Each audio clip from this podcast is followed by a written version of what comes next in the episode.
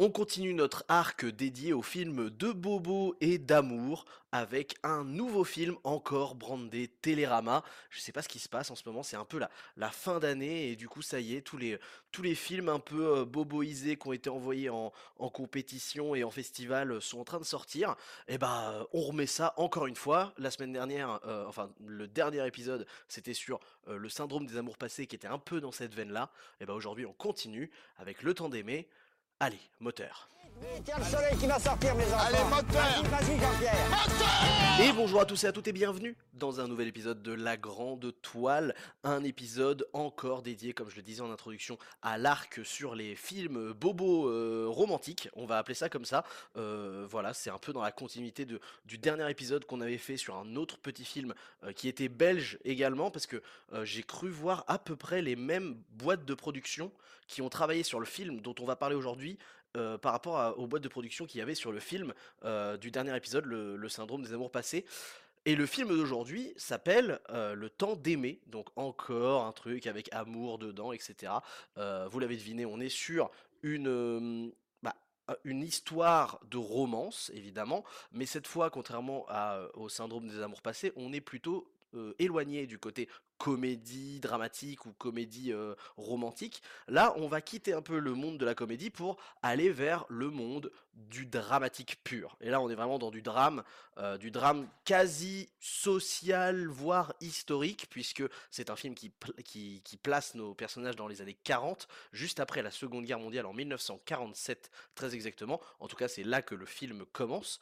Et, euh, et c'est ce qu'on pourrait appeler un film fleuve, c'est-à-dire une sorte de, de film. Alors moi, c'est un peu mes, mes appellations personnelles. Moi, j'appelle ça des films fleuves, c'est-à-dire des films qui vous dépeignent euh, 10 ans, 20 ans, 30 ans euh, sur, euh, sur tout le film, voire même plus ou moins toute la vie d'un personnage, quasiment de sa jeunesse jusqu'à sa mort.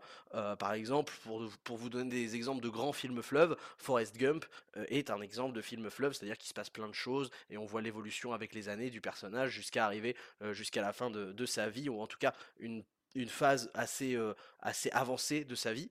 Euh, pareil, euh, par exemple, L'étrange histoire de Benjamin Button, typiquement, c'est un film fleuve. Enfin voilà, vous avez l'idée. Là, on est sur aussi un, petit film fleuve, quelque part, puisque on va traverser à peu près 15 voire 20 ans euh, de, de- d'histoire à travers les personnages que l'on suit. Et c'est un film qui prend place avec un sujet, en tout cas qui commence son thème avec un sujet qui est assez fort, puisque il nous parle des poules à Bosch. Donc pour ceux qui ne connaîtraient pas les poules à Bosch, il faut revenir dans vos cours d'histoire de l'après-seconde guerre mondiale, puisque vous le savez tous, la seconde guerre mondiale a été une période durant laquelle la France était occupée par les Allemands, et forcément, pendant des années d'occupation allemande, il y a eu certaines jeunes femmes françaises qui ont euh, développé un amour pour certains euh, militaires allemands qui occupaient le territoire. Ces femmes françaises ont pour certaines euh, donc carrément eu des enfants avec ces, avec, avec ces Allemands. Ce sont d'ailleurs justement ces personnages-là qui sont l'archétype représenté par le personnage principal qui est une femme qui porte le nom de putain j'ai oublié son nom Madeleine. Madeleine pour vous dire à quel point le personnage est dense hein, mais ça on va en parler après. Donc Madeleine qui est jouée par Anaïs de Moustier qui je crois avait déjà joué mais alors je sais plus du tout dans quoi. J'avais déjà dû la voir quelque part mais parce que sa tête me dit quelque chose mais en même temps c'est pas non plus en fait, j'ai l'impression de l'avoir vu, je, dois me gourer, hein, c'est obligé, mais j'ai l'impression de l'avoir vu dans un, un épisode d'un film de Golden Moustache ou un truc comme ça, mais ça doit pas être ça. Euh, par contre, je sais qu'elle avait joué dans Sauver ou Périr, qui était vraiment pas mal, euh, qui parlait justement d'un pompier qui avait été euh, blessé gravement au troisième degré par, une brûlure à vie et qui essayait de se reconstruire. C'était Pierre Ninet qui portait le, le rôle principal et, dedans, il gérait plutôt bien les deux et le, le- le couple marchait bien.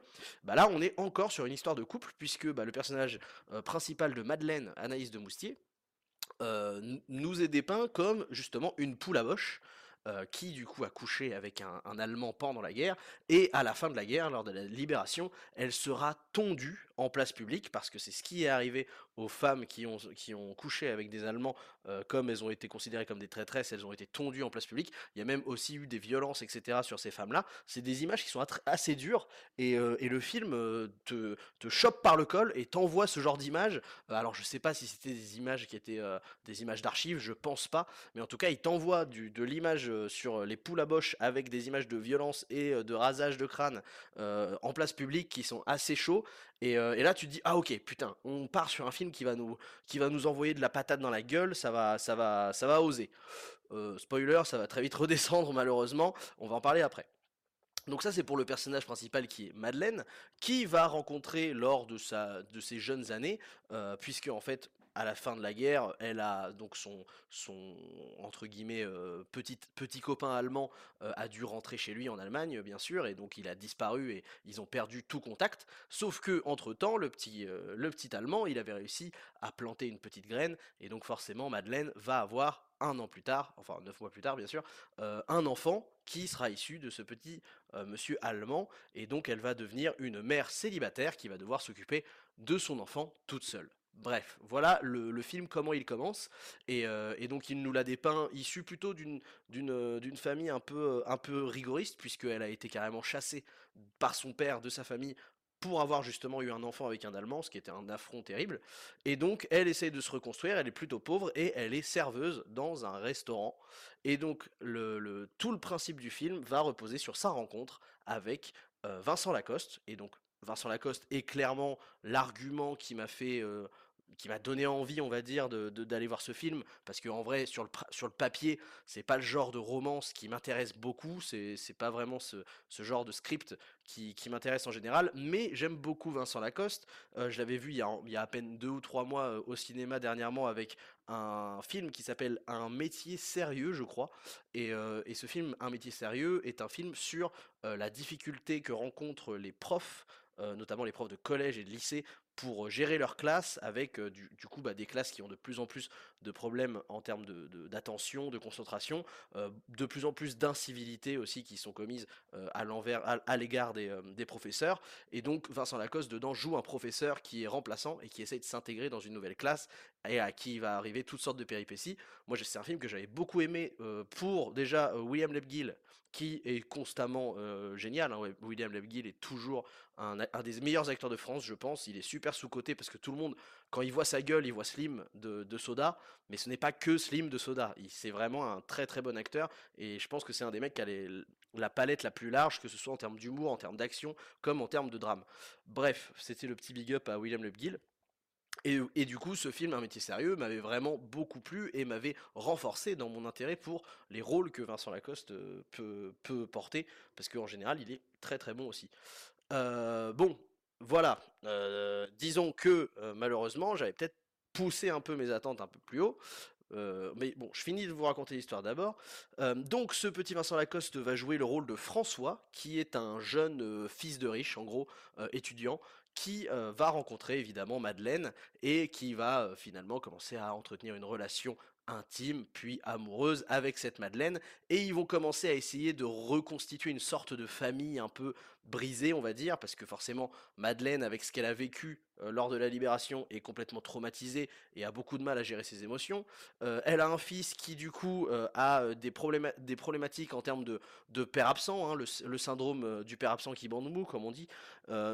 Et donc forcément lui aussi est un peu perturbé et le François va se retrouver dans, dans, cette, histoire avec, avec cette petite famille recomposée et essayer de se projeter dans l'avenir avec eux. C'est comme ça que le film prend place et donc en fait le topo est plutôt intéressant, mais en fait, on se demande où est-ce qu'on peut aller avec ça en termes de profondeur.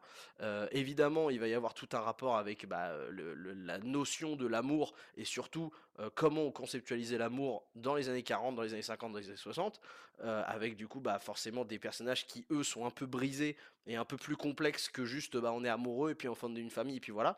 Donc ils n'arrivent pas forcément à suivre le, schéma traditionnel de la famille typique, etc. Et surtout, ce qui donne le grain de sel à ce film, parce qu'en vrai, jusque-là, le, le scénario est quand même assez plat et chiant, euh, bah, ce qui donne le grain de sel à ce film, c'est le fait que euh, Madeleine ait des comportements euh, amoureux et sexuels qui sont quand même très ambigus. hein. On, va le voir que en fait, elle n'est jamais vraiment satisfaite de l'amour que lui porte euh, son, son mec euh, François, et donc elle va avoir tendance à toujours avoir une espèce de, de petit regard en coin pour, euh, pour aller potentiellement explorer d'autres horizons avec d'autres mecs, etc. Elle-même, alors je, je- vais dire un mot horrible qui va peut-être en, en choquer certains, mais elle-même se qualifie comme ça, elle se voit comme une salope. En fait, elle se voit comme une salope, et, donc forcément, elle, elle est très jeune, et elle a aussi tendance à délaisser beaucoup son fils, ce qui fait que son fils va, en plus il va lui dire à haute voix dans le film, et là c'est là le problème du film de manière générale, mais je vais vous, l'expliquer après, le film va lui dire clairement, le, fils va lui dire clairement à sa mère que il aimerait bien qu'elle l'aime parce qu'en fait il sait qu'elle l'aime pas, que sa mère l'aime pas. Donc bon, déjà tu te dis ok la vache, on est sur vraiment euh, des problématiques euh, psychosociales qui vont, qui vont faire mal euh, dans l'avenir. Et de l'autre côté, le petit François va finalement avoir beaucoup de secrets à cacher à sa femme, qui vont très rapidement nous mettre sur la piste. D'ailleurs, la bande-annonce le spoil, donc ce n'est pas un spoil, rassurez-vous, que en fait François aime bien aussi les, les, les hommes tout autant que les femmes en fait, et qu'il a tendance à avoir eu et à en- encore avoir envie d'aventures homosexuelles de plus en plus. Et donc forcément, là, il, se passe tout un, bah, toute une complexité de, mise en place de la famille avec l'une qui est pas satisfaite parce qu'elle sent que son mari euh, est attiré par autre chose qu'elle, et donc elle ne se sent pas comblée et aimée à 100%, mais en même temps c'est pourtant quelqu'un qu'elle aime sincèrement et avec qui elle veut continuer à se projeter, Euh, notamment aussi parce que bah, le mec est aisé et lui propose une vie qui est quand même beaucoup plus facile à vivre que euh, son célibat, etc.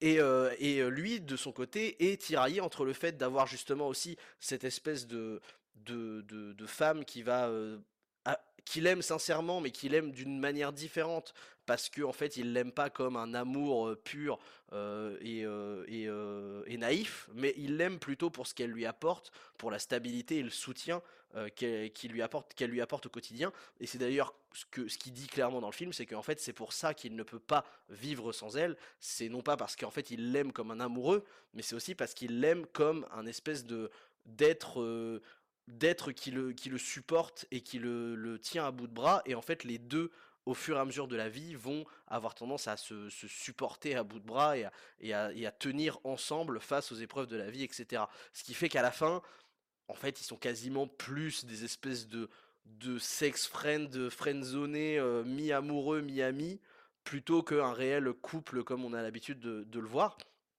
Et je pense que le film a cette envie de questionner tout ça, c'est-à-dire de questionner c'est quoi en fait aimer et est-ce que c'est un truc très binaire de on est amoureux, on n'est plus amoureux, on est amis ou alors on est amant et puis basta, euh, tu vois, ou on est amoureux et puis basta. Euh, et en fait, je pense que le film essaie de nous montrer que c'est plus complexe que ça, il y a plus de nuances dans euh, notre rapport à la sexualité, dans l'amour, notre rapport à... Enfin voilà. Et on retrouve en fait un petit peu, d'une certaine manière, les thèmes qu'on avait dans l'épisode précédent de La Grande Toile, c'est-à-dire bah, l'épisode sur le syndrome des amours passés. Donc, euh, topo intéressant que, que moi j'avais beaucoup aimé de la manière dont c'était développé dans le syndrome des amours passés. Là maintenant, on va essayer de savoir si c'est bien fait en fait tout ça.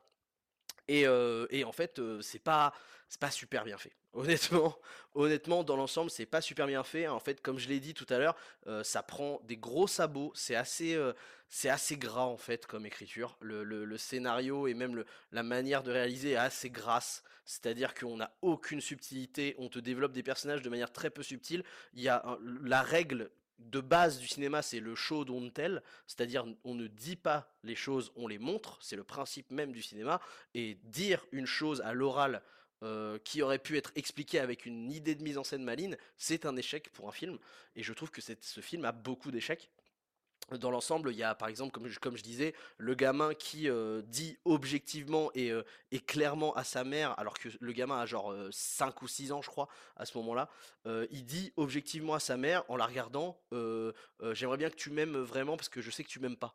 Tu vois, et j'étais en mode putain, mais attends, mais le, mec, le gamin, il a 5 ou 6 ans, il a une, espèce de maturité, euh, euh, une, maturité émotionnelle qui lui permet de percevoir la haine de sa mère et de lui, et de lui déclarer, de lui clamer, etc. Pareil, le gamin est tout le temps en train de, de dire à haute voix qu'il veut savoir qui est son père, il veut savoir qui est son père, euh, parce que forcément le gamin n'a jamais connu son père, vu que son père est un Allemand qui est parti avant sa naissance. Et du coup, le gamin, en fait, au début, il a beaucoup de problèmes un peu, un peu psychologiques, on va dire, dus à l'absence de son père. Et en fait, au lieu de nous le montrer de manière maligne, eh ben, le film va nous le dire juste avec le personnage qui gueule à longueur de temps. Oui, où est-ce qu'il est mon père? Comment il s'appelle mon père? Pourquoi vous voulez pas me parler de mon père? Et en fait, c'est chiant. En fait, c'est chiant. Le personnage du gamin, il est chiant parce qu'en fait, il, ne, il ne, il ne dit rien à travers son jeu, le film ne, nous l'explique pas à travers sa mise en scène, il nous fait juste réciter son texte pour quasiment nous expliquer la situation euh, de l'histoire. Enfin, tu vois, c'est c'est pour ça que je dis que c'est un film qui est très gras, qui est pas subtil, c'est qu'il y a, beaucoup, beaucoup d'éléments de, développement de personnages qui sont juste balancés sur la table comme ça, dans des dialogues, et, euh, et on s'en fout, quoi. Et ça, c'est un exemple parmi tant d'autres, il y en a vraiment eu beaucoup d'autres, euh, notamment sur l'homosexualité de, de, François, euh, où là, pour le coup, c'est parfois pas évoqué à l'oral, mais plus en montrant. Mais en fait, en montrant, c'est genre, enfin, tu vois, il est en train de parler à un mec et euh, on va faire euh, une coupe et un, plan ultra serré sur les lèvres du mec et, euh, ensuite on va, on va faire un espèce de, contre-plan où on voit les yeux de, François qui sont un peu en mode oh là là, je kiffe et tout. Oh là là, genre putain, c'est gras de ouf quoi. À un moment, il y a une scène de sexe avec, avec sa femme, en- entre François et Madeleine, et en fait, les deux font l'amour en fermant les yeux, et le- les plans de, le plan de sexe est entrecoupé d'inserts de la bouche de, de- d'un mec qu'ils ont rencontré. Et euh, en, gros plan serré, bien vénère, tu vois? Et on comprend en fait que, euh, genre, il y a euh, à un moment, il y a la femme qui ouvre les yeux et ça, ça enchaîne sur ce plan-là euh, de la bouche de l'autre mec. Et il y a l'homme qui ouvre les yeux et ça enchaîne sur ce plan-là de, de, de la bouche du, même mec. Et du coup, on se rend compte que les deux ont tendance à finalement fantasmer sur le même mec.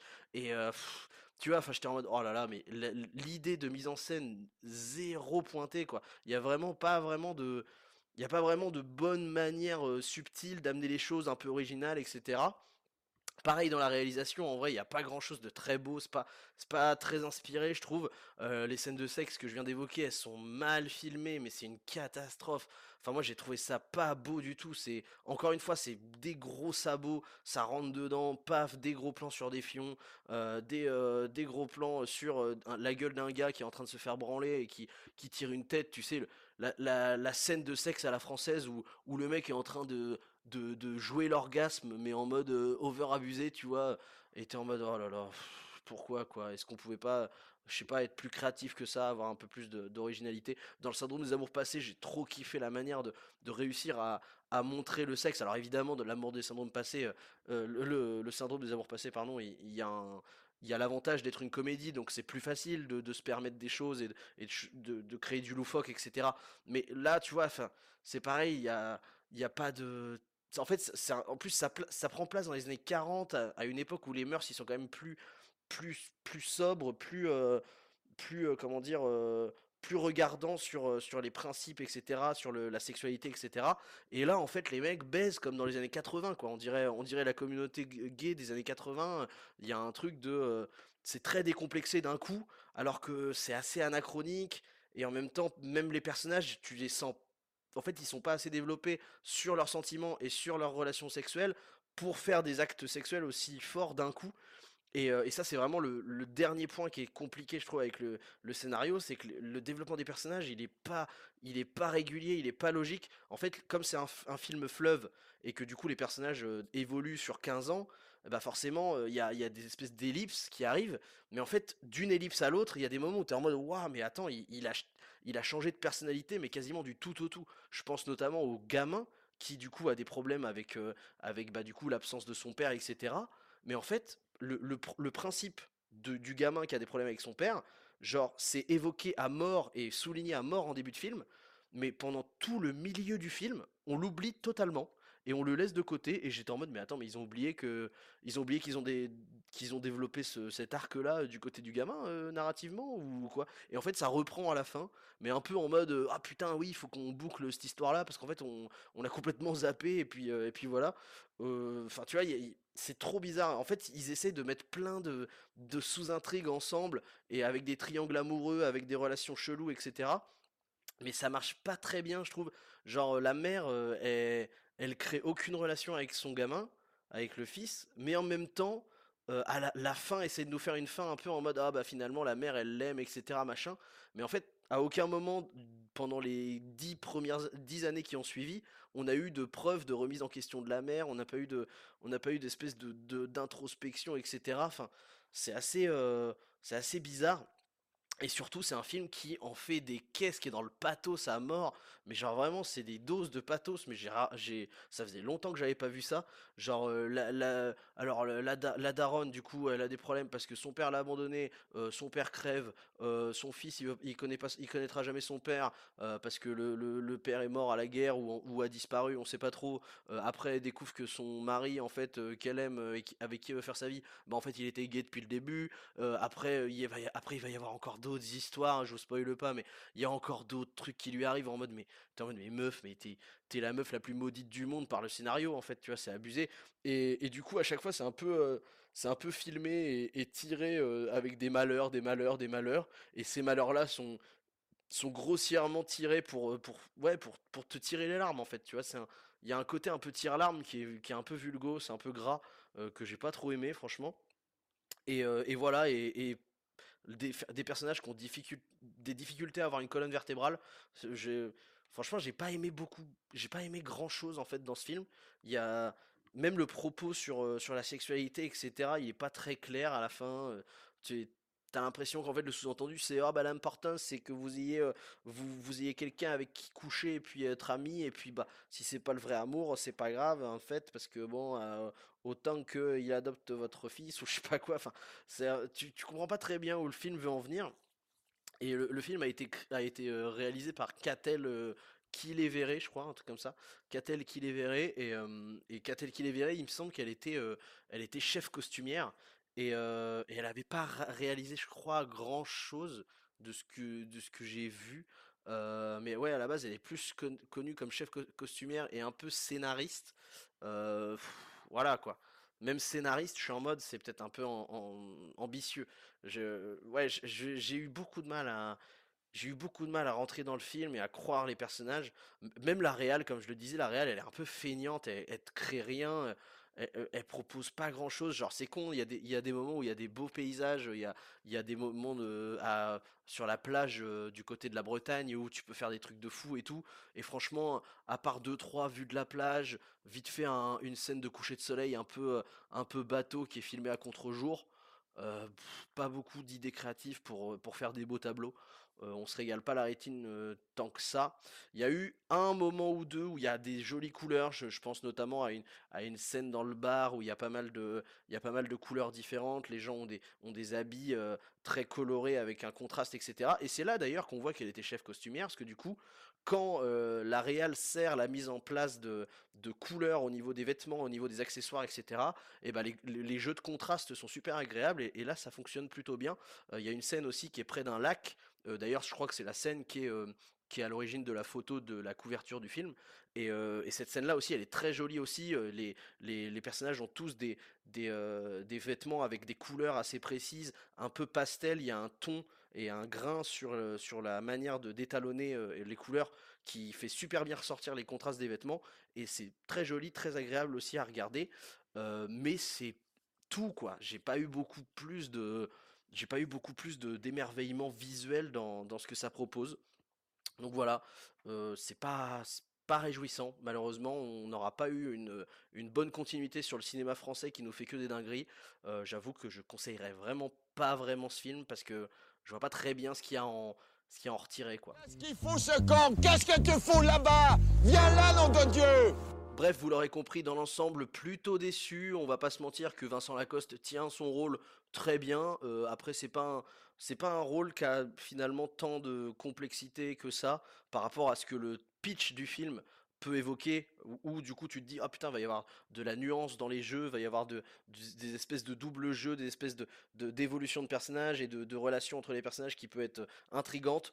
Bah en fait je trouve que le scénario leur sert pas tant que ça des situations euh, qui permettent de, servir un jeu qui est, vraiment intéressant et profond parce que bah, de manière générale, toutes les, évolutions dans les relations n'ont aucun effet. C'est-à-dire qu'en fait, d'une ellipse à l'autre, tout va être quasiment remis à zéro. C'est-à-dire que les relations entre les personnages vont se développer dans la, la- première partie et ensuite, su- avec une ellipse, qui va arriver plus tard, et ben en fait tu vas te rendre compte que tout a switché et que c'est plus du tout la même relation, mais qu'on sait pas trop pourquoi. C'est juste le temps qui a fait euh, fait changer les gens et puis basta. Et il n'y a pas vraiment d'explication, etc. Ce qui fait que le jeu est un peu comme ré- réinitialisé pour les acteurs euh, à chaque euh, à chaque nouvelle ellipse. Et, euh, du coup, bah en fait, t'as jamais le temps vraiment de, de creuser un personnage dans ses, dans ses nuances et dans ses variations. Euh, voilà, Anaïs de Moustier aussi, elle est pas mal, mais c'est pareil, elle est encore moins facile à, exploiter au niveau du jeu son personnage parce que euh, c'est un personnage qui est re- relativement froid euh, et distant, notamment en particulier avec ses enfants, où elle a, très peu de capacité à aimer, etc. Je sais que c'est un sujet que le film essaie d'évoquer justement, mais du coup, comme il n'y a pas beaucoup d'évolution du personnage, c'est pareil, on n'offre pas beaucoup l'occasion à Anaïs de Moustier de faire une palette de jeux large. Donc euh, bon, on s'ennuie un petit peu hein, de manière générale. Et en plus, c'est un film qui dure deux heures quand même. Euh, bon, je, me dirais pas que je me suis ennuyé, mais euh, j'ai pas, j'ai pas vu ce que, ce que j'aurais aimé qu'on m'apporte dans un scénario comme ça euh, pour deux heures de temps, ce qui est quand même un temps qui est largement suffisant pour, pour faire kiffer. Euh, je, rappelle quand même que le syndrome des amours passés avait fait mieux en 1h40, donc il y a quand même 20 minutes de moins, c'est énormément, euh, et pourtant bah, ça, ça a carrément mieux développé tous ces axes en rac- racontant au moins autant. Donc euh, ouais, je, je pense que c'est un film qui a, qui a un peu loupé son coche. Moi, j'avais j'avais été intéressé notamment pour sa sélection au Festival de Cannes. Et bah, ça m'étonne pas qu'il ait pas eu la, palme, hein, tu vois. Bon, après, cette année, euh, la palme, c'était euh, Anatomie d'une chute. Euh, c'est une dinguerie ce film, donc c'était assez évident que ce serait, serait pas le temps d'aimer qui aurait quoi que ce soit. Mais voilà, Bref, c'était tout ce que j'avais à dire sur le temps d'aimer. Voilà, une petite, euh, petite pierre qui s'ajoute à l'édifice de, de l'arc de la grande toile dédié au film, film un peu bobo romantique qui parle d'amour et de sexualité et de, du traitement qu'on en fait entre les relations humaines, etc. Euh, ah oui, si, petit, petit détail sur le côté historique euh, du film, vous aurez très peu d'éléments historiques en réalité. Le film commence en bluffant et en te montrant des soi-disant images d'archives euh, euh, de, des, poules, euh, des poules à boche, etc. Machin.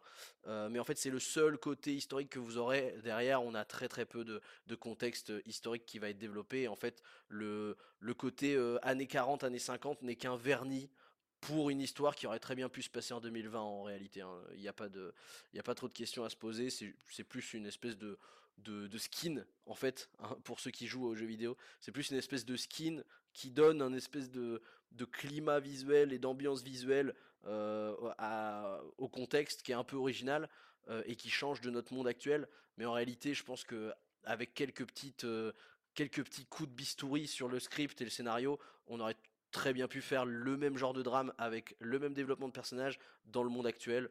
Euh, voilà, c'est juste, euh, enfin, ouais, c'est juste un vernis en fait. C'est tout.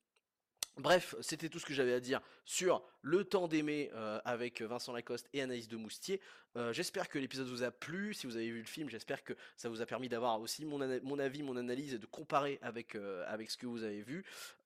Si vous n'avez pas vu le film et que j'ai malgré tout donné, vous, de- vous ai donné malgré tout envie d'aller le voir, euh, bah, allez le voir. hein. et puis n'hésitez pas à réagir sur Instagram, creativebureau.co si vous voulez discuter de cinéma euh, ou ça peut être aussi discuter de ce film, mais aussi des autres films que j'ai traités dans les épisodes précédents. D'ailleurs, allez voir les épisodes précédents de La Grande Toile, il y a eu pas mal de grosses lourdeurs qui sont sorties dernièrement et que vous pouvez aller écouter. Si vous voulez du cinéma francophone, il y a des épisodes sur Vincent doit mourir, sur euh, aussi euh, euh, merde Gueule Noire qui était vachement bien. Et évidemment, j'ai fait un gros épisode sur le dernier Napoléon de Ridley Scott. Bref, si vous voulez aller checker ça, on se, on se dit à tout à l'heure dans un autre épisode. Et sinon, bah, n'oubliez pas de vous abonner pour ne pas rater les prochains. La grande toile. Bref, à la prochaine. Ciao, ciao. Merci d'avoir écouté. Bisous.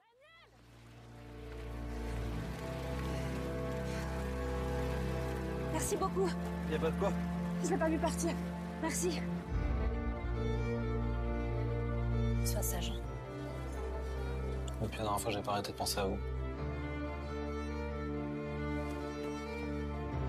Je me suis jamais senti aussi bien avec quelqu'un. Vous l'aimiez? Le père de Daniel En fait, ça n'a pas duré longtemps. Comment il va faire mon père pour retrouver si je change de nom Pourquoi tu fais ça? Mon rêve, c'est de travailler dans un dancing. J'adore voir les gens danser, s'amuser. Maman, je peux dire mon vœu. Non, sinon il se réalisera pas. Je te le dis quand même.